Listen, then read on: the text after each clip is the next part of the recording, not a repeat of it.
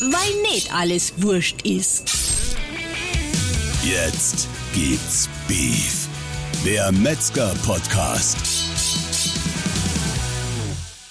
Herzlich willkommen, liebe Freunde des deftigen Geschmacks, zu einer neuen Folge Jetzt gibt's Beef, dem Podcast unseres bayerischen Metzgerhandwerks. Heute mit mir, dem Lars und dem Stefan natürlich wieder mal. Ja, und heute zu Gast ähm, da muss ich jetzt ein Stückchen ausholen, äh, weil ich sag mal, ihr habt jetzt schon die ein oder andere Folge vielleicht draußen gehört, äh, was wir hier alles tun und machen. Und heute äh, geht es mal wieder um, äh, klar, ums Thema Fleisch, oder Stefan? Fleisch? Haben wir, haben, haben wir andere Themen? Nee, äh, ja, weiß ich gar nicht. Äh, doch, viele, aber. Äh, ich habe letzte Woche beim Grillmeister ähm, gelernt, wie man Gemüse auf dem Grill macht. Also, Tatsächlich? Ne? Ja, ja. Das Rost ist danach desinfiziert worden, gleich wieder mit ordentlichen Steaks und dann das hat das gut ich, Finde ich sehr gut. Ähm, wie in jeder Folge haben wir heute auch einen Gast eingeladen und als Verband arbeiten wir natürlich mit äh, ganz vielen äh, Ministerien und dann untergeordneten, das klingt so böse, so untergeordnete ja, genau, das klingt Stellen, böse. genau, äh, genau Behörden, das klingt total äh, zusammen, nämlich auch mit der Landesanstalt für Landwirtschaft. Und heute zu Gast äh, ist Holger Reising von der bayerischen LFL. Grüß Gott, Herr Reising. Hallo Herr Bubnik. Hallo, Servus. Hallo Herr Reising. Ähm, Herr Reising, Sie sind Agraringenieur und äh, wir haben im Vorgespräch gefragt, äh, wie Ihre Stelle sozusagen beim LFL beschrieben ist und äh, ihr glaubt es nicht. Es ist so kompliziert, Herr Reising. Stellen Sie sich einfach mal selber vor. Genau. The stage is yours sozusagen. Alles klar, Dankeschön. Ja, ich stelle mich selber gerne vor. Ich bin seit Juli 21 an der LFL, das ist die Landesanstalt für Landwirtschaft. Für die, die das nicht wissen, das ist eine nachgeordnete Behörde, die sich um alle Belange der Landwirtschaft kümmert. Ähm, insbesondere geht es darum, das Leben für die Landwirte in Bayern besser zu machen und damit natürlich auch für den gesamten vor- und nachgelagerten Bereich und für die bayerischen Verbraucher. Das ist letztendlich Ziel. Die LFL hat neun Institute, die sich mit Pflanzenbau, Pflanzenzüchtung, Tierhaltung und so weiter beschäftigen. Und ich selber bin sozusagen zugeordnet ähm, dem Institut für Agrarökolo und Agrarökologie und biologischen Landbau. Und da haben wir ein Kompetenzzentrum Ökolandbau. Und dieses Kompetenzzentrum gliedert sich wiederum auch in zwei Dinge auf. Die einen machen Forschung, machen also tatsächlich ökologische Pflanzenforschung, machen die Weizen besser, die Erbsen besser und so weiter. Und es gibt einen weiteren Bereich, den gibt es so seit ungefähr zehn Jahren, das ist Regionalentwicklung und ist eingebettet in das bayerische Programm BioRegio 2030 und hat das Ziel, 30 Prozent Ökolandbau bis 2030. Das ist ehrgeizig, aber daran arbeiten wir. Ist wirklich ehrgeizig, Herr Reising. Ich äh, kann mich erinnern, ich glaube, Sie haben im letzten Jahr das erste Mal bei uns hier gesessen, genau. oder? Mhm. Ähm, damals waren dabei die, die Frau Fries und die Frau Kraus aus unserem Haus und da ging es ja auch um das Thema ähm, äh, Biofleisch. Genau. Ganz gezielt. Äh, wie erhöhen wir, oder generell war, glaube ich, erstmal die Frage, wie wir dazu stehen, oder? Und äh, wie die Betriebe dazu stehen. Und äh, ich weiß nicht, Stefan, wie viele Anfragen zum Thema, du hast doch unten eigentlich jetzt letzte Woche erst alle beim, beim, beim Grillmeister viele Grandenbetriebe wieder gehabt. Hat das Thema Bio da eine Rolle gespielt? Also man muss wirklich dazu sagen, das Thema Bio ist bei uns relativ unterrepräsentiert. Ist eine Geschichte, wo sich Betriebe mit beschäftigen, aber ähm, aufgrund der geringen Kundennachfrage oft nicht auf dem Schirm haben. Ähm, es ist allerdings so, dass ich auch jetzt von vornherein sage, dass die Betriebe mit der Aussage kommen, die meisten, Regio äh, meisten Verbraucher sagen Bio, meinen aber regional. Genau. Ähm, und das war, glaube ich, auch unsere Meinung damals, Herr Ressing, äh, ja. wie, wir, wie wir da gesessen haben, hier am gleichen Tisch. Ähm, tatsächlich haben wir aber dann mal eine, eine, eine Umfrage gestartet äh, bei den Betrieben, wie sie äh, zum Thema Biofleisch stehen. Vielleicht, ähm, vielleicht sagen Sie mal, bevor wir über diese Umfrage reden, mal noch so ein bisschen was zum Thema Bio an sich, also Marktdurchdringung und, und der Anteil Biofleisch ist ja, glaube ich, noch nicht so hoch. Also 30 Prozent sind ambitioniert. Genau. Ich glaube, wir liegen bei 1,2 Prozent. Fleisch liegt zwischen 1 und 2 Prozent, aber ich kann ja mal ein bisschen grundsätzlicher was ja, dazu bitte, sagen. Das bitte, war bitte. ja auch im Oktober oder November, wann das war, das Gespräch ja. hier im Hause. Und ich kann ja mal ein bisschen spiegeln, wie das für uns gewesen war, den Klaus Wiesinger und mich, mein Chef. Ja.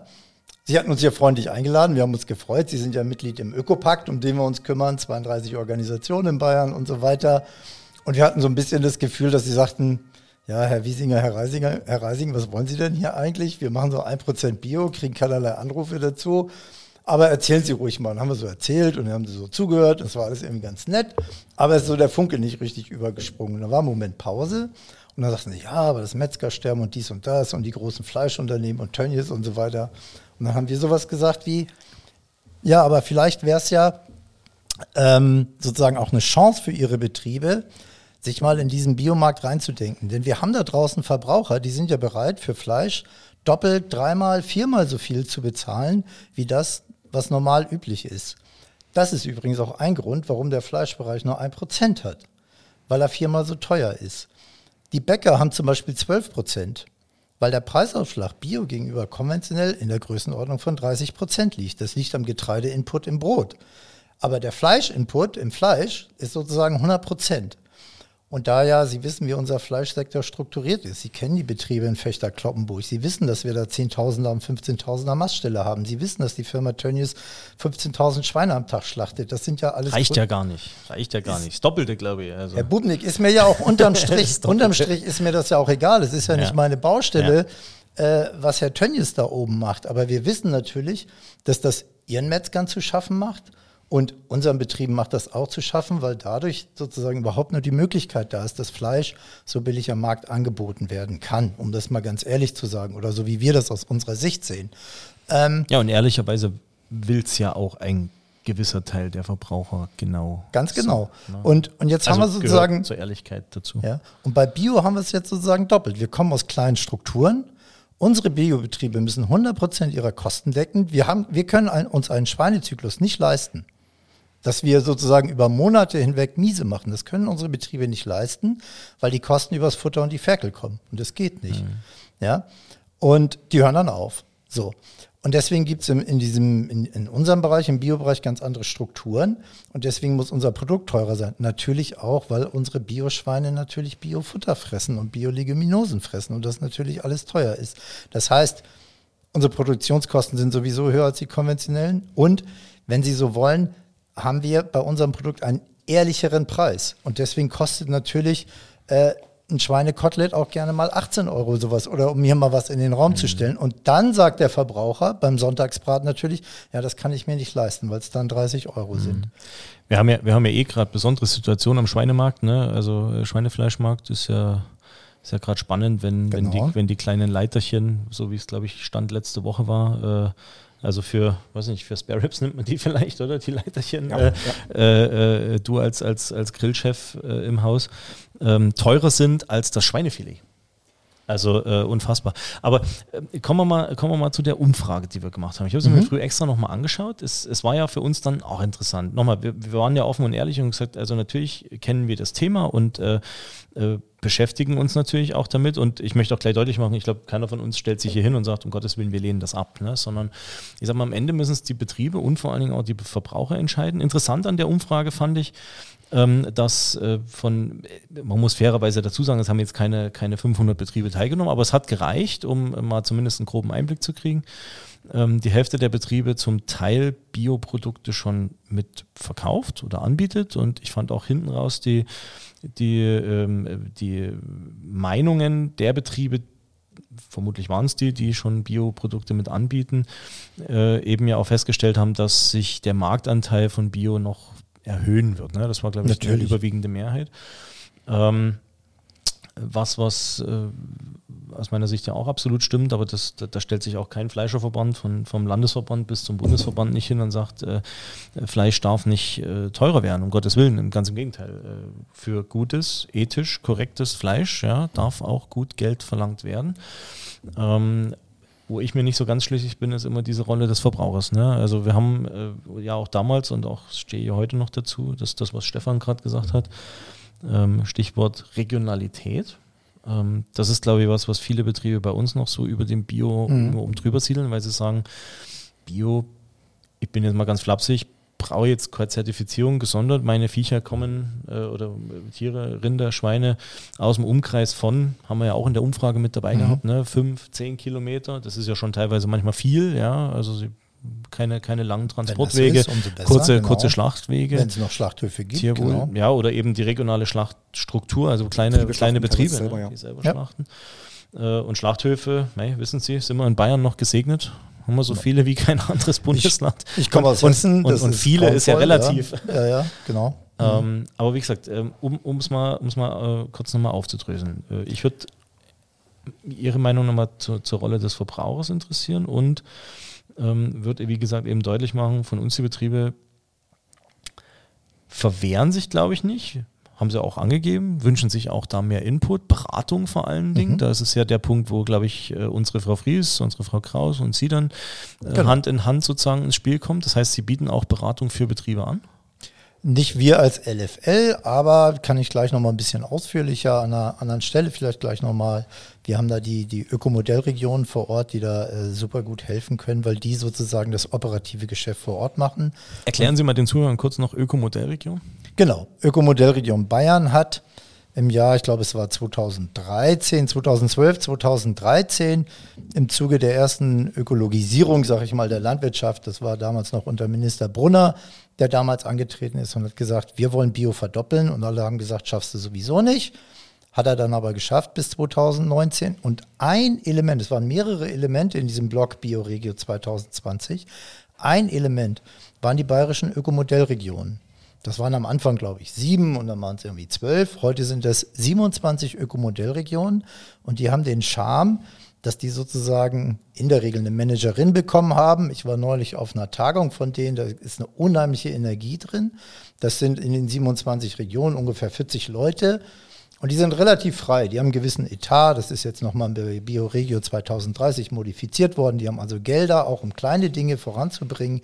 Und das ist zum Beispiel was, wenn Sie Metzger haben in der Fläche, im Dorf, sag ich mal, in der kleinen Stadt, die sagen, hier, ich will was für Bio tun. Wo habt ihr denn die Biobauern in meiner Region? Wo kann ich denn Rindfleisch? Wo kann ich denn Geflügelfleisch im Zweifel? Wo kann ich denn Schweinefleisch herbekommen? Dann sind das sozusagen im ersten Schritt die Ansprechpartnerinnen, weil die sozusagen, das ist deren operatives Geschäft. Die bauen Wertschöpfungsketten auf, die sagen, die können sich um Metzger, ich sage jetzt mal in kümmern, aber die sind gut vernetzt, das tun die.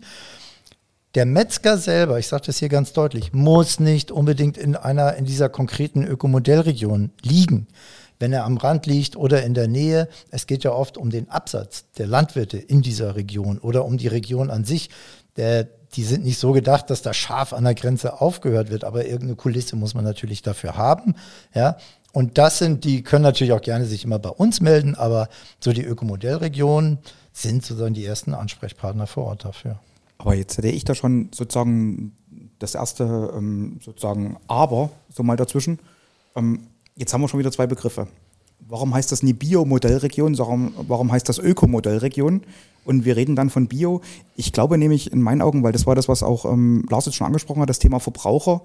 Ich glaube, für den Verbraucher ist die Problematik darin zu sehen, dass man wirklich ähm, viele verschiedene ähm, Zertifikate, Siegel, ähnliches hat und ähm, mittlerweile Überblicke verliert. Und wenn jetzt da eben sowas gesagt wird, ich, ich, ich muss und möchte Bioware in, ins Geschäft und habe eine Öko-Modellregion, wo ist der Unterschied zwischen Öko, Bio? Und wie gesagt, das ist auch für uns, für viele Betriebe, ähm, der Lars hat es uns richtigerweise oft, glaube ich, angesprochen, gell? es ist aus der Region wirklich ja schon. Mhm. Und ähm, die Landwirte kennen die, kurze Wege, alles sowas. Wo sind da jetzt die Unterschiede oder wie wird das dann sozusagen zertifiziert? Was sind die Werte, die dahinter stehen, hinter der Biozertifizierung. Genau, Stefan, erkläre ich super gerne, mhm. ja, weil das ein zentrales, ein zentrales Element überhaupt von Ökovermarktung und Ökoproduktion ist. Es gibt seit 1991 eine EU-Verordnung, eine EU-Öko-Verordnung, die heißt auch EU-Bio-Verordnung.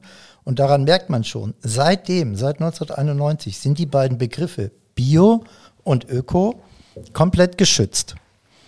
Ja? Und die sind identisch.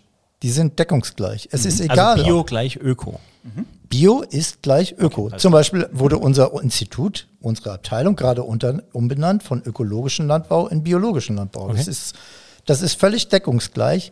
Am Markt hyperinteressant sind deswegen auch alle Produktbezeichnungen mit den Begriffen Bio und Öko müssen dieser EU-Öko-Verordnung mit den entsprechenden Kontrollen unterliegen, sonst ist das nicht zulässig. Ah, okay. Es gab damals, wissen Sie vielleicht noch, sowas wie ein Biogurt.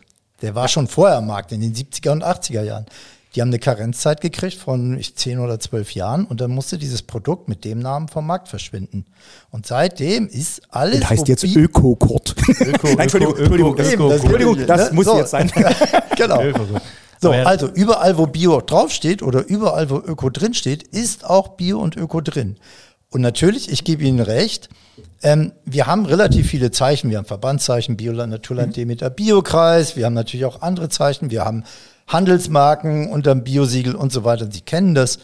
Ähm, entscheidend auf jedem Produkt, was jetzt der Verbraucher im Laden kaufen kann, ist auf jedem Produkt eine sogenannte Kontrollstellennummer drauf. Egal, ob da jetzt ein Biosiegel drauf ist oder nicht. Es gibt ja auch ein nationales, europäisches Siegel. Sie haben da völlig recht. Das ist ne, so, mir wäre es auch lieber, wir hätten da weniger. Aber letztendlich steht immer eine Kontrollnummer drauf und das zeigt, welche Kontrollstelle diesen konkreten Hersteller kontrolliert. Im Übrigen vielleicht mal, seit es die Öko-Verordnung gibt, wird die gesamte Kette kontrolliert. Angefangen beim Landwirt, bei jedem Lagerhalter, bei jeder Verarbeitungsstätte, hin zum Metzger, hin zum Handel, alles wird komplett kontrolliert. Äh, äh, Frage oder Ergänzung oder zwei Fragen. Hast du schon mal einen Verbraucher gesehen, der im Supermarkt, ich achte da wirklich hin und wieder drauf, die Packung rumdreht? Also ich gebe dir erstens völlig recht. Siegelflut, ne, haben wir jetzt gerade, da widersprechen sie auch nicht. Ähm, mit allem Möglichen haben wir auch im Rahmen unseres Bundesverbandstags mal diskutiert, ne, brauchen wir ein eigenes Label. Selbst die äh, Metzger ne, haben ne, zwei gute, verschiedene Zeichen gute, in Deutschland. Eine gute Diskussion. Oh, das ist jetzt, das ist jetzt dünnes Eis. Lass, lass, lass, lass, du begibst dich sowieso gerade so auf dünnes Eis. Nee, kaufst du etwa im Supermarkt ein? Also, also ehrlich. Oh, oh. Also, warum warum kaufst du nicht im Supermarkt Nein. einkaufen? also ich brauche ja auch was anderes außer Fleisch. Äh, warte mal, was kaufen wir? Ja, aber beim äh, Toilettenpapier, Toilettenpapier interessiert mich auch nicht Bio. Das ja auch nicht mehr. Ja. Oder Mehl oder Öl. Oder so, Öl, ja. Äh, oh. Aber Spaß beiseite. Ähm, sehe ich ganz selten, ehrlich gesagt, ne, mhm. dass Verbraucher da die Packung rumdrehen und gucken, äh, was sie da nehmen. Ich glaube, der, der, erste Anschein oder das, was ich irgendwie seit Jahren kenne und zack, das landet halt im Korb. Und das Zweite, was sie, was wir mal noch äh, auch besprechen müssten oder, oder mal erklären müssten für draußen, ne, es hören ja auch viele Leute zu, die vielleicht mit dem Begriff Bio an sich nichts anfangen können. Was heißt denn Bio-Zertifiziert? Also Mhm. Was, was, was, muss, was, was, was heißt da, was steckt denn da dahinter? Mhm. Ja, ist das, geht es den Tieren besonders gut oder, oder was, mhm. was, was kriegen die ne, äh, zu fressen? Wie werden die gehalten? Was unterscheidet jetzt so ein Biolandwirt von einem von einem konventionellen, wo die Rinder vielleicht auch fröhlich über die, über die, über die Weide laufen. Äh, ich war jetzt vor kurzem im, ähm, äh, im, im, schönen, ein bisschen tiefsten Oberbayern mal äh, an einem Sonntag eine Runde. Äh, war herrlich zu sehen, wie so schöne äh, Langzettel, wie heißen die, Galloways, glaube ich, Galloways oder sowas, das, ja. ne? mhm. ähm, da wirklich äh, frei über die über eine über eine ewig weite Fläche äh, gelaufen sind am Weichensee war das übrigens ähm, jetzt weiß ich es wieder ähm, weiß ich nicht, ob der Bio war oder nicht, aber für mich fühlt es sich schon gut an, diese Tiere dort zu sehen und sagen, ihr habt Platz, die hatten ihre Unterkünfte, hätte ich beinahe gesagt, so einen Unterstand, ja, konnten da fressen, konnten da trinken. Also aus meiner Sicht das perfekte Leben. Aber was macht jetzt so ein, was heißt Bio-Zertifizierung? Äh, Herr Bubnik, ich hole Sie jetzt genau da ab, wo Sie jetzt aufgehört ja. haben. Genau das, so wie Sie es beschrieben haben. Genau das ist doch die Vorstellung des Verbrauchers, was er will.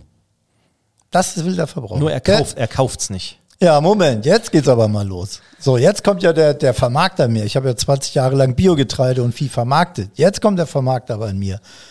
2020. Die Leute im Lockdown. Das Einzige, was sie durften, einkaufen, durften nicht in Urlaub fliegen, durften nicht weg, durften nicht ins Museum, hatten also ein bisschen Geld auf dem Konto, weil die viele oder die allermeisten hatten ja ungefähr so viel Geld wie vorher, beziehungsweise auch weniger Kosten, sagen wir mal so. Das verfügbare tägliche Geld war irgendwie durchaus da. So, jetzt gehen die alle einkaufen. Was haben die gemacht? Die haben gekocht und so weiter. Das haben ihre Leute bestimmt auch gemerkt, ja, dass Nicht mehr gekocht worden ist. Sie haben es gemerkt. Ne? So, es wurde also, weniger Fertigessen, ja weniger Kantine und so. Das haben wir ja alle gemerkt. Sie haben es auch gemerkt. Was ist bei uns passiert? Und jetzt kommt's. Unser Biomarkt ist mit sechs, knapp sechs Prozent schon relativ hoch. Ne? Das ist schon mal was. Und der entwickelt sich weiter mit 15 Prozent Marktwachstum über alles. So, dieser Markt ist in einem Jahr um 20 Prozent gewachsen. 20 Prozent. Und das liegt doch jetzt nicht daran, Herr Bubnik, dass ein Produkt zufällig im Warenkorb gelandet ist. Nein, der Verbraucher guckt tatsächlich hin, was er kauft. Der stand vom Mehlregal und die haben nicht erst das Biomehl gekauft, als das andere alle war. Das war so nicht. Ne? Sondern es, wenn der Verbraucher die Wahl hat und wenn das Preis-Leistungsfeld, das wahrgenommene Preis-Leistungsfeld ist, wenn das stimmt, dann kauft er auch zu, greift er auch zum Bioprodukt. Und das gilt übrigens auch beim Fleisch, da ist es nur schwerer als beim Mehl. Okay, das war mehr oder weniger auch daraufhin bezogen. Ähm, du kennst die Situation auch, Metzgertheke, ne, Fleischtheke im Supermarkt, fertig vorverpackte Ware, Wurst, Fleisch. Da sehe ich, also bei Mehl, bei Eiern, bei Milch, ja. Da gebe ich Ihnen recht, das kenne ich sogar selber aus der, aus der, aus der eigenen Familie. Ne? Da wird irgendwie da steht halt so Bio-Milch oder Ei oder keine Ahnung was, ja. Aber ähm, bei Fleisch und Wurst keine Ahnung, höchst, höchst selten, dass es mir, dass es mir Ich würde da gerne noch mal gleich drauf kommen. Ja, ich, würde, ich, würde, ich würde auch bloß noch ergänzen, das Ganze. Ähm, also ich kenne jetzt mittlerweile ähm, zwei Metzgereien zum Beispiel, die haben, also der eine hatte versucht, komplett auf Bioprodukte zu wechseln. Komplett, 100 Komplett, Prozent. er hatte komplett, weil ähm, das ist immer so auch vom Marketing her eine Geschichte, wo wir auch teilweise empfehlen, es ist schwierig, dem Kunden zu sagen, ich habe konventionelle und Bioware, das ist ein bisschen schwierig. Aber ähm, er hat zum Beispiel gewechselt und ist wieder zurückgewechselt auf konventionell. Er hat deshalb als Grund angegeben, ähm, damals die Qualität, die er dem Kunden verkauft. Also da ging es jetzt wirklich rein um die Fleischqualitäten. Das ist, was der Kunde auch sieht, wenn es in der Theke liegt. Die war schlechter. Und er sagt, ich verlange einen höheren Preis für eine schlechtere Qualität. War damals dort so. Ne? Wie lange ist denn das her? Das kann sich, das ist jetzt drei Jahre her. Das kann sich durchaus geändert haben. Also ich meine, will da jetzt nichts sagen. Es ist nur so. Und es das ist ein Beispiel. ja, genau, es ist nur ein Beispiel, ist wo, ein wo, wo, Beispiel, wir jetzt, also- wo, wo ich jetzt kenne, weil das ging damals ums Marketing für den Betrieb, auch Klar. weil er umsteigen wollte. Ähm, muss jetzt dazu sagen, es ist äh, so, ich denke auch, es ist relativ schwierig ist, in der Theke, wo ich jetzt halt keine Label habe, also in der frische Theke, da den Unterschied zu machen. Weil der Vorteil ist, glaube ich, auch bei uns ja, die Leute kommen, weil die das Grundvertrauen haben ins Geschäft. Und ähm, umso mehr natürlich ich dann werblich nach außen gehen kann, mit vielleicht eben Bio oder ähnlichem, umso mehr nützt mir das. Aber jetzt Ja. haben wir, jetzt haben wir noch immer noch nicht, jetzt haben wir immer noch nicht erklärt, was jetzt Bio, Bio ist, tatsächlich genau, ja. ist. Da würde ich nochmal anfangen, Herr Bubnik, und dann würde ich Ja, da gleich passt. auf das zweite antworten, okay? Also ganz grundsätzlich, ökologischer Landbau fängt im Prinzip gedanklich beim Ackerbau natürlich an und die Grundprinzipien sind keine chemisch-synthetischen Pflanzenschutzdünger, also kein chemisch-synthetischer Pflanzenschutz, keine chemisch-synthetischen Dünger. Natürlich düngen landwirtschaftliche Betriebe, die haben entweder Vieh und haben darüber äh, Dünger aus der Viehhaltung oder über Ackerkleegras, Leguminosen wird Stickstoff dem Boden zugefügt, denn das, darum geht's immer. So, die haben eine weitere Fruchtfolge, haben in der Regel eine sechs, sieben, achtjährige Fruchtfolge, bauen also sechs, sieben, acht verschiedene Kulturen an, während ein normaler konventioneller Betrieb heute manchmal nur bei zwei bis drei liegt, muss man auch ehrlicherweise zugeben. Das wird dann aber dann eben über die Chemie geregelt. Da wird, ist überhaupt nur machbar. Die Viehhaltung ist danach dazugekommen. Die EU-Tierverordnung ist ungefähr zehn Jahre jünger als die Pflanzenverordnung. Da geht es im Wesentlichen darum, um das Futter. Das Futter muss überwiegend aus ökologischer Produktion stammen. Auch in der aktuellen sozusagen Revision der EU-Öko-Verordnung ist das nochmal verschärft worden. Da gibt es so ein paar Haken. Das ist keine Ahnung, ist jetzt so Putenaufzucht, hyper schwierig, schon konventionell schwierig, Bio noch schwieriger. Da fehlt den jungen Puten, fehlt sozusagen die richtige Eiweißkomponente. Das ist im Biobereich schwierig. Wir leben da mit Soja, aber wir wollen natürlich kein südamerikanisches Soja importieren, wo die Urwälder geholzt werden und so weiter und so weiter. Das muss alles nachhaltig sein. Wir können keine synthetischen Aminosäuren ansetzen, das ist ein- einsetzen, das ist ganz wichtig. Verboten, komplett im Biobereich, gibt's nicht. Wir müssen also mit gewachsenem Eiweiß zurechtkommen. So, ne? Macht's schwierig. Also dann die Verbände, insbesondere Bioland Naturland, haben über weite Strecken inzw- inzwischen 100% Biofütterung. Bei den Schweinen, bei den Rindern ist es sowieso leichter, aber bei vielen Tieren. Jungtiere immer noch mal ein Thema, aber da wird auch viel dran gearbeitet und viel geforscht. Und dann gibt es natürlich genaue Regelungen dafür, wie viel Auslauf die Tiere haben müssen. Alle Tiere müssen Auslauf haben. Es gibt keine Tiere ohne Auslauf. Ja, und das macht die Haltungsform natürlich immer ganz anders, auch im Betrieb. Ähm, ein Problem, was wir heute haben, ähm, nur um mal so ein Beispiel zu sagen, die Schweinepreise waren ja jetzt über mehrere Jahre irgendwie bei 1,20 Euro 20 oder sowas, eine reine Katastrophe, auch für konventionelle Betriebe. Tödlich. Gleichzeitig war aber der Biopreis bei 4,20 Euro, gestiegen von 3,80 Euro. Ja, und zwar dauerhaft mit Verträgen unterlegt. Und dann fragt man sich immer, ah Mann, warum stellt denn bei so einer Preisdifferenz, warum stellen denn die konventionellen Betriebe nicht um, wenn noch der Markt dafür da ist? Ja, und das geht zum Teil nicht, weil die Ställe sozusagen verbaut sind. Die sind zum Teil nicht Ja, gut, umstellungsfähig. also das, so ein da- Beispiel. Da, das ne? das wäre jetzt eine Podcast-Folge für, Genau, für einen Podcast, Bauernverband. ne? Also Aber da, nur, um deutlich ich, zu machen, Ich, weil ne? ich sag mal, ich bin, da bin ich äh, sch- schwer äh, zwiegespalten, weil ich sag mal, ich will natürlich hier weder irgendwelche Haltungsformen, die jetzt jahrzehntelang angesehen und, und genehmigt waren, weder verteufeln noch sonst irgendwas und, und, und, auch nicht. Wir ich machen- sag, nur, ähm, was, was, mich, was mich jetzt interessiert noch, äh, ich habe mir jetzt noch drei Sachen hier aufgeschrieben, ist erstens der Bio-Anteil im, im Ausland. Weiß man das? Kennt ihr da Statistiken bei euch? Also sind da andere Länder irgendwie schon zehn Schritte weiter als wir? Ah, Ähm, ja. Und Sollen wir, sollen wir die so nacheinander machen? ja, ja, Weil wir haben hier vielleicht- natürlich eine Tendenz, wir kommen ja, so von haben- Höchsten ja, auf wir, wir haben schon 25 Minuten. Ich bin, äh, ich bin Ja. schwer beeindruckt. Wir könnten wahrscheinlich den ganzen Tag drüber reden. Aber fangen Ich wir mal, komm da, gern fangen wir, mal. fangen wir das, das machen die Klickzahlen dann aus. Ja. Fangen wir mal damit an. Was äh, Blick nach Also- Österreich also der oder Märkte. Frankreich oder gibt es da Der, um, mal, um mal sowas, Deutschland ist der zweitgrößte Markt weltweit Für Bio-Produkte. Für Bio. Okay. Der zweitgrößte Markt weltweit. Wir machen 15 Milliarden Umsatz im Biobereich. Wie gesagt, Fleisch etwas unterrepräsentiert, damit hohes Wachstumspotenzial, darf man gerne dazu sagen. Vor uns sind nur die USA und dann kommen die wesentlichen europäischen Märkte sowie Frankreich. Anteilsmäßig, das liegt natürlich, Deutschland ist der größte Markt, weil wir natürlich 83 Millionen Einwohner haben. Anteilsmäßig sind die Dänen und die Österreicher deutlich weiter. Ne, die liegen schon bei zum Teil 15, 18 Prozent aber Bioanteil. bevölkerungsmäßig halt zusammen. Genau, Nicht- in der Summe aber dann natürlich weniger, aber das, das liegt an dem Vermarktungssystem, die diese Länder damals aufgelegt haben. Woran liegt es? Das, äh, die Diskussion kann ich mich noch gut erinnern. Da können wir auch gleich noch zwei Worte zu sagen. Sie waren ja äh, mit Ihrer Kollegin äh, vor einigen Wochen schon hier oder Anfang des Jahres war es, glaube ich. Ne? Also Sie besuchen uns am, am, äh, Am Obermeistertagung jetzt, ne? halten da auch nochmal einen Vortrag, um sich da so ein bisschen Feedback abzuholen.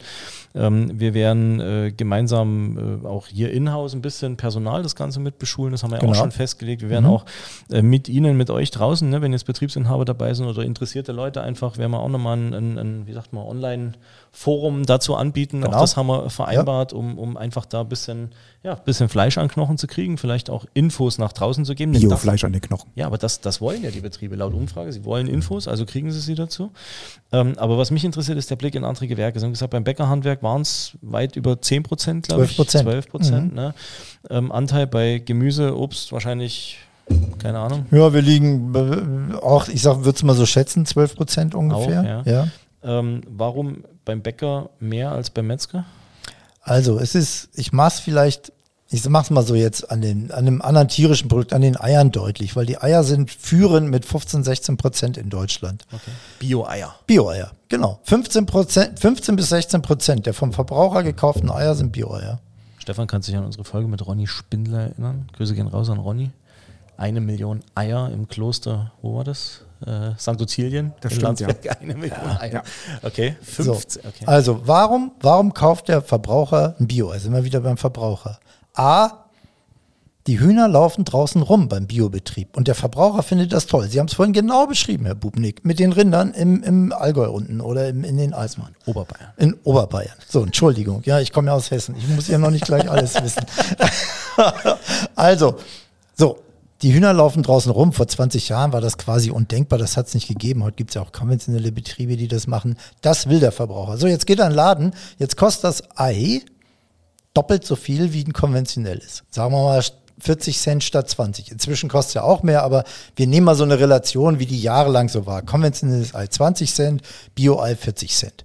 Ging Richtig, war kein Problem. Die Leute haben ihre mobilen Hühnerställe aufgemacht, haben die Eier auf dem Betrieb verkauft oder über die lokalen Metzger oder auch den Edeka. So, ähm, so und das ging. Warum? Wie viel Eier kauft eine durchschnittliche deutsche Familie? Ich sag mal 30 oder sowas. Lassen Sie es 50 sein. In, So, welchem, in welchem Im Zeitraum? Jahr? im Monat. Ach, im Monat. Im Monat. So, ne? Sagen. Ich, ich bezweifle, dass jede Familie in Deutschland eine Palette Eier kauft. Aber gut, sagen wir mal 50 Eier im Monat bei einer Preisdifferenz von 20 Cent sind 10 Euro.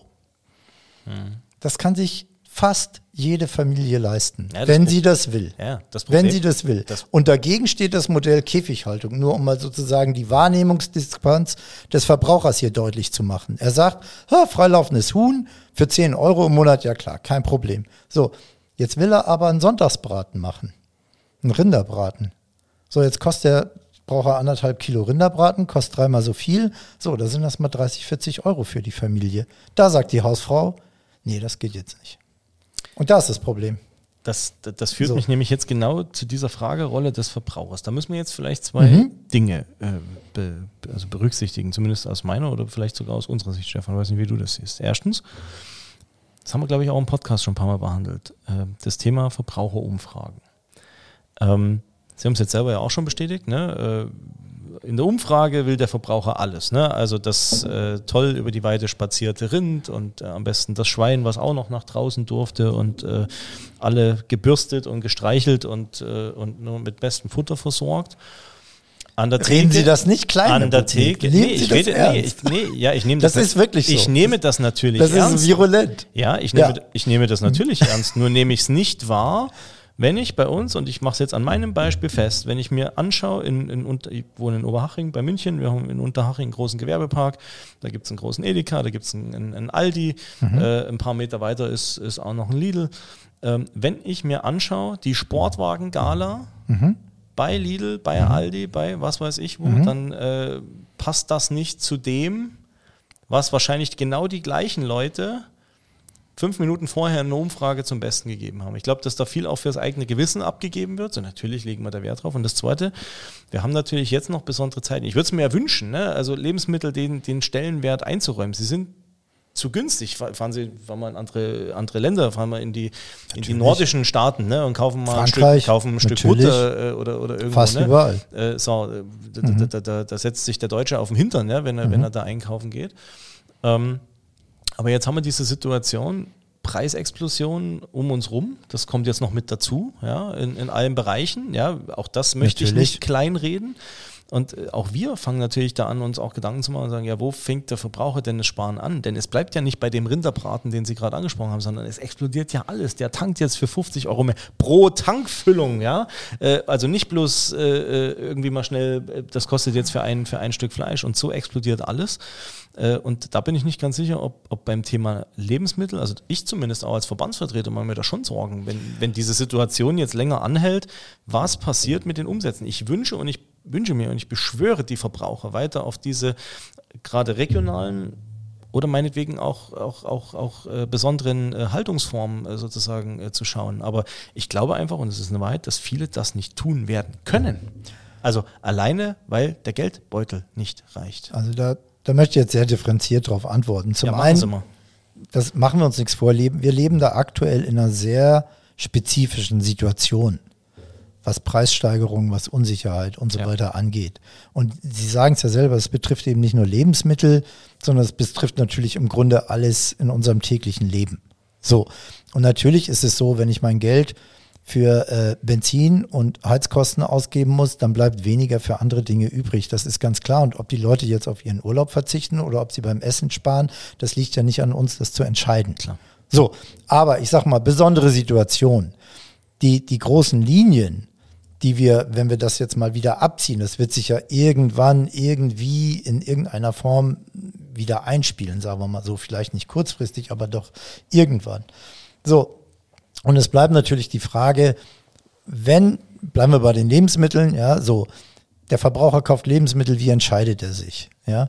Und da ist es so, das war vorher so und es wird jetzt auch so sein, ähm, es gibt natürlich in unserem Land eine gewisse oder ein, ein Teil der Bevölkerung, die haben so wenig Geld, dass sie sich natürlich nicht alles in Bio leisten können, so bitter wie das ist. Wir haben große Unternehmen wie Alnatura, die genau dieses Ziel verfolgen, dass sie sagen, ich will Bio für alle anbieten und natürlich versucht, preiswert auch anzubieten. Das ist auch richtig so. Ja, die Wertschöpfungskette in der Struktur muss natürlich immer stimmen. So, dann haben wir natürlich auch eine genauso große Bevölkerungszahl wahrscheinlich. Für die spielt doch Lebensmittel überhaupt keine Rolle der Verbraucher im Schnitt gibt irgendwie 10 bis 12 Prozent für Lebensmittel aus, aber wir haben ja Leute mit hohem Einkommen, bei denen sind das vielleicht noch 3 bis 4 Prozent, wenn sie nicht ständig Kaviar und Waigu-Rind kaufen oder so. Ja, so, die nehme ich mal raus. Und jetzt haben wir, was ich nenne, Otto Normalverbraucher, normales Einkommen. Und wir haben bei uns in Hessen oder hier in Bayern gibt es das ja auch, Nordbayern, eine Firma Tegut, die, das ist ein Lebensmittelhändler mit 300 Filialen ungefähr die schon immer Bio machen, seit 30 Jahren, ja, aus Überzeugung, die haben heute in ihrem Gesamtsortiment als Lebensmittel-Einzelhändler 30 Prozent Bio, im Foodsortiment 30 Prozent. So. Und das ist sozusagen mein Maßstab. Und da kauft, sozusagen, da kaufen ganz normale, da kauft die breite Bevölkerung, so wie sie lebt, kauft da ein. Und wenn sie da hingehen und gucken, was der, im, im Korb liegt, im, im Einkaufskorb, natürlich haben sie da Leute, die dicht an 100 Prozent Bio sind, weil die das schätzen, dahin zu gehen und sozusagen sich alles zu kaufen. Übrigens auch das Fleisch, ja. Mhm. Ne? So, die gehen dann nicht extra zum Metzger, weil sie an der Theke Biofleisch kriegen. Darüber reden wir ja, ob wir das nicht ändern wollen oder ergänzen wollen oder so. Ähm, sie haben aber ganz viele Leute, die mindestens ein Bioprodukt haben. Da geht fast keiner mehr raus, der nicht irgendein Bioprodukt hat. Und das ist das, was passiert. Der eine hat die Milch und der andere hat den Käse und der dritte hat die, hat die Möhren. Und das ist das, was passiert. Ja? Und deswegen vertrauen Sie einfach dem Verbraucher, dass, dass wenn ihre Metzger sich entscheiden, ich mache mir mal über Bio Gedanken und kommuniziere das meinen Kunden in meinem Dorf, in meiner Stadt, ja, dass der auch erfolgreich sein wird, weil sie überall heute Verbraucher haben, die eigentlich nur darauf warten und sagen, ich will ein ökologischeres Produkt, was er auch immer damit verbindet. Ob er sagt wegen Futter oder wegen CO2 oder damit die Rinder auf der Weide rumspringen. Und das, das wird er, wenn ihre Metzger ihm das anbieten und wenn ihre Metzger ihm das kommunizieren, dann werden die das auch kaufen. Natürlich nicht zu 100 Prozent. Das ist in anderen Dingen aber auch so. Herr Resing, ich glaube, eins muss man nochmal deutlich machen, wir verwehren uns ja nicht gegen den Verkauf von, von, von Bioprodukten. Überhaupt genau. Jeder Betrieb so muss das draußen selber genau. entscheiden. Ja, ja. Jeder muss es versuchen. Du, Stefan, mhm. du hast gerade von einem Beispiel berichtet, wo es offensichtlich nicht geklappt hat. Es gibt wahrscheinlich zig andere Beispiele, wo es, das stimmt natürlich, ja. wo es gut funktioniert, sondern ich glaube, dafür machen wir auch die Folge heute und es war Ihnen ja auch äh, wichtig, ne, dass, wir, dass wir das Thema nach außen bringen und deswegen genau. machen wir das ja auch gerne. Mhm. Ähm, deswegen bin ich auch furchtbar gespannt drauf, wie dieses Online-Forum vielleicht angenommen wird. Ne? Also da kann man jetzt schon mal ein bisschen den Mund wässrig machen. Wir müssen noch einen Termin finden. Ja, machen wir ähm, heute, wo wir, wo wir das machen. Was wir vorhin noch nicht beantwortet hatten, war ja. nochmal der Blick, bleiben wir nochmal beim, beim Bäckerhandwerk. Warum ja. klappt das im Bäckerhandwerk besser? Okay, also jetzt plaudere ich mal ein bisschen so aus dem Nähkästchen Macht hier, ja weil nichts, ich. Das weil sind ich, wir, wir sind ja hier im geschlossenen Raum. Also ich habe ich hab 20 Jahre. Genau. Ich habe 20 Jahre mit unserer Erzeugergemeinschaft, das waren dann so 70 Bauern, ähm, die viertgrößte Biobäckerei Deutschlands beliefert. Zu 100 Prozent. Ja, die haben komplettes Getreide von uns gekauft. Mit der gesamten Qualitätssicherung, die dahinter war, mit allen Auf und Abs, mit BSE-Krisen und die Trophäenkrisen und was wir alles hatten. Das ging mal schlechter, mal Becher. Mal hatten die Landwirte Probleme mit einer schlechten Ernte, mal hatten die der Bäcker Probleme mit Kostensteigerungen in anderen Bereichen und äh, ne, so. Und da man grundsätzlich ein vertrauensvolles Verhältnis miteinander hatte, hat man diese Probleme gelöst. Aber an einer Stelle, und jetzt kommt's, wir hatten irgendwann mal eine richtig schlechte Ernte. Und habe ich gesagt, hier, wir müssen jetzt mit den Preisen raus. Und wir haben normal immer im Mai die, die Preise für das ganze Jahr festgelegt und ich musste im Juli kommen und sagen, hier, du musst mit den Preisen rauf. Und dann sagt er ja, wie viel? Ich sage, wenn du Pech hast, verdoppeln wir hier die Preise. Ja, da war natürlich Mordsdrama im Haus. Und dann haben wir hin und her diskutiert und dann geht dies nicht und dann steigt, damals war das so, dann steigt ein Brotpreis von 3,80 auf 4,20 Euro und das geht dann nicht mehr so in Frankfurt, weil es über 4 Euro ist und die Schwellen, Sie kennen es aus Ihrem Bereich, ne, dass man möglichst, ne, so. Ähm, und dann habe ich, dann, dann haben wir da irgendwie keine Lösung gefunden und dann habe hab ich zwei Dinge gesagt. Ich habe gesagt, A, du pass auf, ich könnte dir das Getreide ja auch schenken, dann wird dein Brot nicht mehr 3,80 Euro kosten, sondern 3,50 Euro. Das ist nämlich die Relation, wenn es überhaupt so viel ausmacht, das Getreide selber. Das darf man nicht vergessen. Das ist beim Fleisch anders. Mhm. Aber im Getreide ist das so. Die Kosten eines Bäckers sind nur etwa zu 20 Prozent Getreide und Mehl, also 20 Prozent ja, Mehl im Biobereich. Ja. So. Ne? Und das andere, was, was hyper interessant war, und jetzt kommen wir wieder aufeinander zu, da hat er gesagt, naja gut, die kaufen vielleicht zwei Brote bei mir in der Woche, wenn das 60 Cent mehr kostet, sind das 1,20. Naja, da kann ich ihm ja einmal im Monat einen Kaffee spendieren für 3,50. Mhm. Okay. So. Es ist, Preis ist oft nicht entscheidend. Aber nochmal so, die, die, die, der Getreideinput im Brot ist einfach anteilig viel weniger als der Fleischinput beim Metzger. So einfach ist es. Gut. Deswegen ist zum Beispiel Wurstvermarktung für den Metzger natürlich auch einfacher. Preislich. Jetzt Jetzt haben Sie hier noch vor sich einen Zettel liegen, da steht so unfassbar viel drauf. Haben wir irgendwas vergessen? Äh, ich, ein Element, wir der, erste, der erste Gast, der hier mit, mit einem voll beschriebenen Blatt Papier yeah. vor uns sitzt. Herr Pupnik, eine Behörde ist vorbereitet, ja, wenn ja. die irgendwo hingehen. Eine deutsche Behörde ist vorbereitet, im Ausland ist das anders. Also nur, also nur, für die Hörer da draußen, wir haben natürlich auch also alles vorbereitet hier. Also natürlich. Lars und ich, wir haben hier Zettel, Blöcke und ja. Informationen, also vorbereitet. Stefan hat die ne? Technik aufgebaut. Genau. Herr Reising, was haben wir noch? Ja, genau, was haben wir noch? Ähm, wir sitzen hier ja in Ihrem, was ist Ihr Besprechungsraum mit Ihren vier, wie heißen die? Ja, unsere Butchers Tale Figuren. Genau, Ihre Butchers Tale Figuren. Genau. Da gibt es ja auch einen eigenen Podcast dazu. Hat mich total begeistert, super interessant, sehen ja auch klasse aus. Äh, ich schließe ja daraus auch, dass das für Sie ganz stark ist, um die junge Generation anzusprechen. Nachwuchs ja, und so weiter. Genau, ja, ne? ja, Darum geht es ja, andere Formen zu finden. Und mir fiel in Vorbereitung auf dieses Gespräch eben auch aus, wenn wir über Fridays for Future denken, die sind im Moment nicht ganz so prominent, weil andere Sachen natürlich vorne stehen. Aber letzten Freitag war ja wieder Diskussion und das Thema Klimawandel bleibt natürlich auch. Was wollen die denn? Ich sage es mal ganz platt. Die sagen, mehr Ökolandbau. Ich, ich überziehe ein bisschen. Die sagen, mehr Ökolandbau, weniger CO2, ja, rette die Welt. Die sagen nicht, mehr regionale Metzger. Sagen die gar nicht. Die kommen gar nicht auf die Idee. Das heißt, sozusagen, ähm, wie kriegen wir eigentlich auch junge Leute dahin, sich eine regionale Fleischvermarktung mit dem Metzgerhandwerk überhaupt anzugucken? Und nicht einfach nur sich umzudrehen und zu sagen, ja, ich gehe jetzt vegan. Oh, Herr Reising, jetzt, jetzt haben Sie Na? was aufgemacht. Ja, aber darum geht's doch. Ähm, also Friday for Future oder Fridays for Future, ähm, weiß ich nicht. Ich muss mich jetzt schwer zurückhalten, ähm, weil viele von euch wissen, wo oder welche Farbe mein, mein, mein Parteibuch zu Hause hat. Aber das hatte damit nichts zu tun. Also mal zwei, zwei, zwei drei Sätze dazu. Ähm, ist übrigens cool, das ist der erste Gast, der uns eine Frage stellt. Oder, Stefan? Das hat man noch nicht.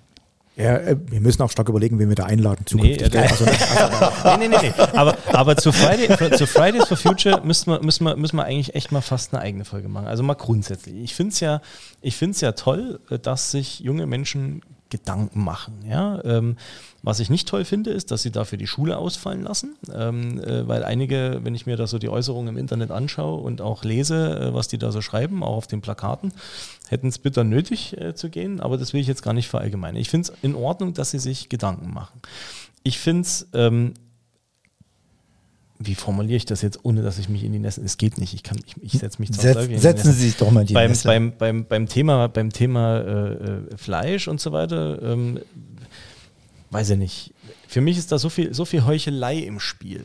Weil einfach diese, diese jungen Menschen, jetzt bin ja ich, ich bin Mitte der 80er geboren. Ähm, äh, jetzt werden sie schmunzeln, ja, aber uns fehlte es an nichts beim Aufwachsen, ja. Und dieser Generation fehlte es ja erst rechts an nichts. Äh, ja, die, die, die haben alles gehabt. Die haben Mama, Papa haben Essen im Überfluss. Wir haben heute wie selbstverständlich irgendwelche Smartphones. Wir fahren Auto, wir fahren äh, keine Ahnung was. Ja, für uns war übrigens Auto damals noch, Stefan, weiß nicht, wie es bei dir war, aber da war das noch Statussymbol. Ja, Genau, das ist 18. heute kein. Statussymbol Ist es heute, Nein, ist ist es es heute nicht mehr. längst nicht mehr. Nee, ja? genau. Also heute ist Smartphone viel wichtiger. So. Was auch Ähm, immer, aber, jeweils aber nicht was meine ich, was meine ich mit Heuchelei? Ich glaube, ähm, dass dort beim Thema Ernährung will ich es vielleicht mal jetzt ausblenden, aber ähm, nehmen, wir, nehmen wir andere Beispiele her. Wir reden um, um Klimaschutz, wir reden um äh, nachhaltigeres Leben und dann, also schauen wir uns teilweise junge Mädels an, die da rumflitzen mit, ja, mit ihren äh, Make-up-Produkten und sonst irgendwas, wo ich nicht wissen will, äh, an welchen armen Kreaturen da irgendwas getestet wird, wenn ich das für einen Euro im DM irgendwo kaufe oder so irgendwas.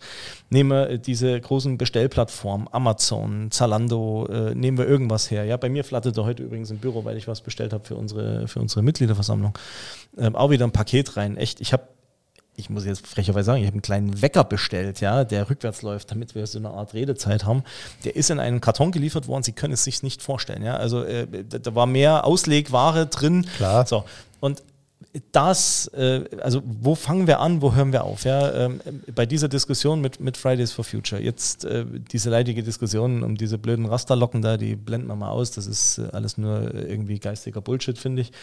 Aber aber beim Thema Ernährung, ich finde das super, was, was äh, das Ihnen vorgelagerte Ministerium, und das, ich wäre nachher sowieso noch mal kurz auf, aufs Ministerium auch eingegangen, äh, weil ich es äh, toll finde, wie wir auch zusammenarbeiten. Nicht nur wir jetzt auch, als merkt ihr ja hoffentlich drauf, draußen auch, dass wir da in einem offenen und, und sehr kollegialen. Austausch Ja, ja. sind. Aber auch die Ministerin und, und auch äh, da mal lobend hervorheben. Ähm, auch das Thema Einbindung vom, vom, vom, vom Thema Ernährung in die, in die Ausbildung oder in die schulische, äh, ja, weiß ich nicht, äh, sozusagen Ausbildung von Kindern. Ähm, macht ihr ja, macht ja auch das Landwirtschaftsministerium. Genau, wir machen viel ne? mit Ernährung Ausbildung. macht Schule, Ja, was, ja, was genau. macht der Metzger, was macht der Bäcker? Ähm, warum ist es vielleicht nachhaltiger beim Metzger einzukaufen als im Genau. Supermarkt? Ja? Ähm, die Frage ist, wo ich mir eher stelle, bei der Generation, die, die, sind heute so geflasht mit, mit, mit jetzt liegt es hier vor mir, ne, mein Smartphone, die haben so viele Informationskanäle. Hatten wir alles nicht. äh, Wir waren einkaufen so, wie unsere Eltern uns das beigebracht haben. Äh, Jetzt klingt so, als wenn wir so alt wären, aber es ist de facto so. Das hat sich ja die letzten 15 Jahre so grundlegend geändert. Wie, wie verschaffen sich junge Menschen äh, Informationen und ob, ob die jetzt gezielt sagen, ich will mehr, mehr, also weiß ich nicht, mehr, mehr, mehr Biofleisch oder Sie haben es vorhin, glaube ich, gesagt, Sie wollen eher weniger Metzger, oder? Wie? Nein, wir, mir, uns ist jeder Metzger lieb, den nee, nee, nee, die, die, die, die, die, die jungen Bewegung, Leute. Ja. Na, also ich, ich glaube, das wissen Sie wahrscheinlich besser als ich, aber wenn Sie jetzt die, die, die Zielgruppe, wenn Sie die mal mag, marketingtechnisch untersuchen würden, 15 bis 25 und Sie vergleichen die mit 55 bis 65-Jährigen, dann werden Sie feststellen, dass die 15 bis 25-Jährigen deutlich weniger Fleisch ja, ja, essen ja. als die 55 ist, bis 65-Jährigen. Und was bedeutet das denn für Ihre Branche?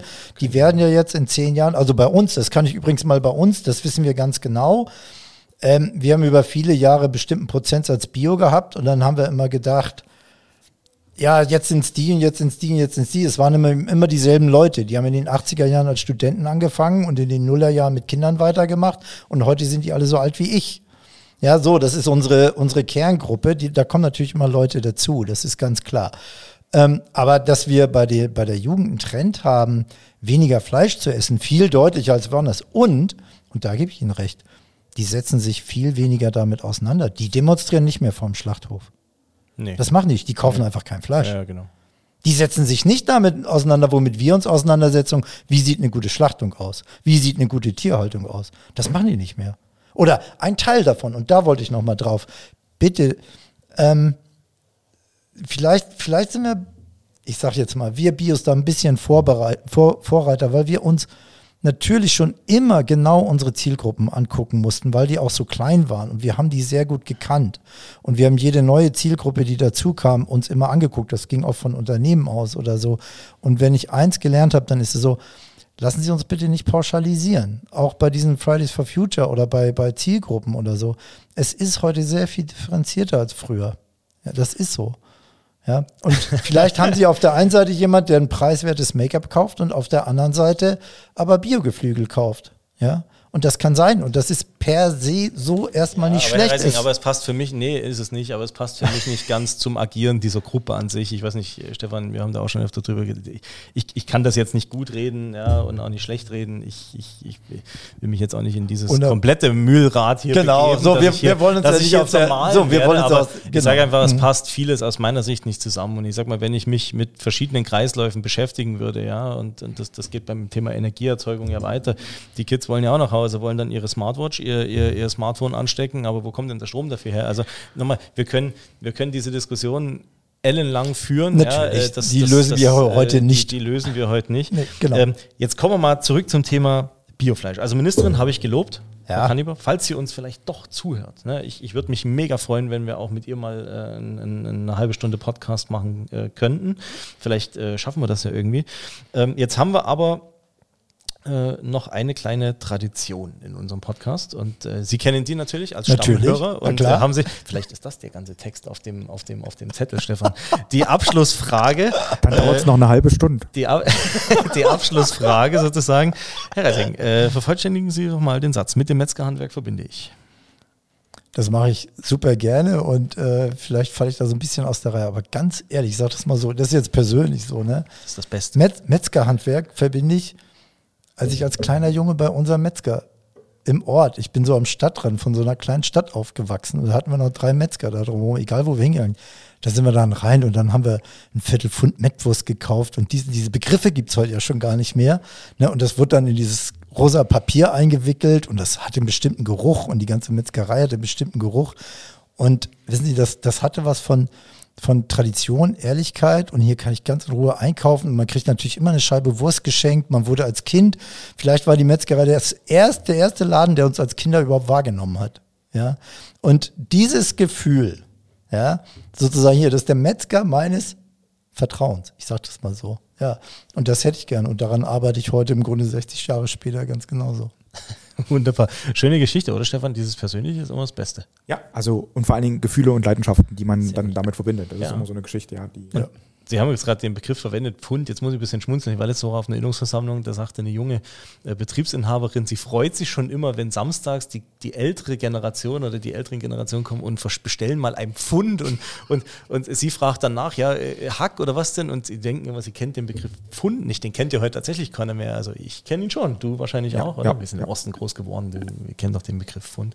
Ähm, aber schöne Geschichte. Herr Reising, mir hat es super viel Spaß gemacht, Stefan. Es ja, natürlich. Also wie gesagt, Bio ist ein interessantes Thema. Fachlich, äh, fachlicher Thema, was uns Podcast. begleiten wird auf jeden Fall. Guter, guter Input. Wie geht's Ihnen selber? Mir so, hat Spaß gemacht. 50 Minuten später? Echt so lange? Ja, oh, haben wir fast einen Rekord hier aufgestellt. Da ja. müssen wir mal Schluss machen. Nein, Spaß gemacht und ich komme gerne wieder. Super, wir freuen uns auf Ihren Vortrag jetzt dann äh, bei unserer, bei unserer Obermeistertagung. Und ähm, wir würden uns natürlich freuen, wenn ihr dann bei dieser äh, Online, bei diesem Online-Forum mit teilnehmt. Wie gesagt, wir werden das als Verbandsinfo entsprechend rausschicken. Herr Reising, vielen Dank. Gerne. Ähm, Stefan, vielen Dank. Genau, ich sag danke und vor allen Dingen an unsere Hörer, bleibt dran und bleibt gespannt, gell? Genau, und äh, immer schön mit in Klammern Bio-Fleisch, äh, entweder auf dem Grill oder in der Pfanne, auf jeden Fall Fleisch. Äh, und in diesem Sinne hören wir uns beim nächsten Mal, wenn es wieder heißt, jetzt gibt's Beef, der Podcast unseres bayerischen Metzgerhandwerks. Macht's gut, ciao. Weil nicht alles wurscht ist. Das war Jetzt gibt's Beef der Podcast des Bayerischen Metzgerhandwerks. Darf's ein bisschen mehr sein? Mehr Infos gibt's natürlich auch zum Nachlesen auf www.metzgerhandwerk.de.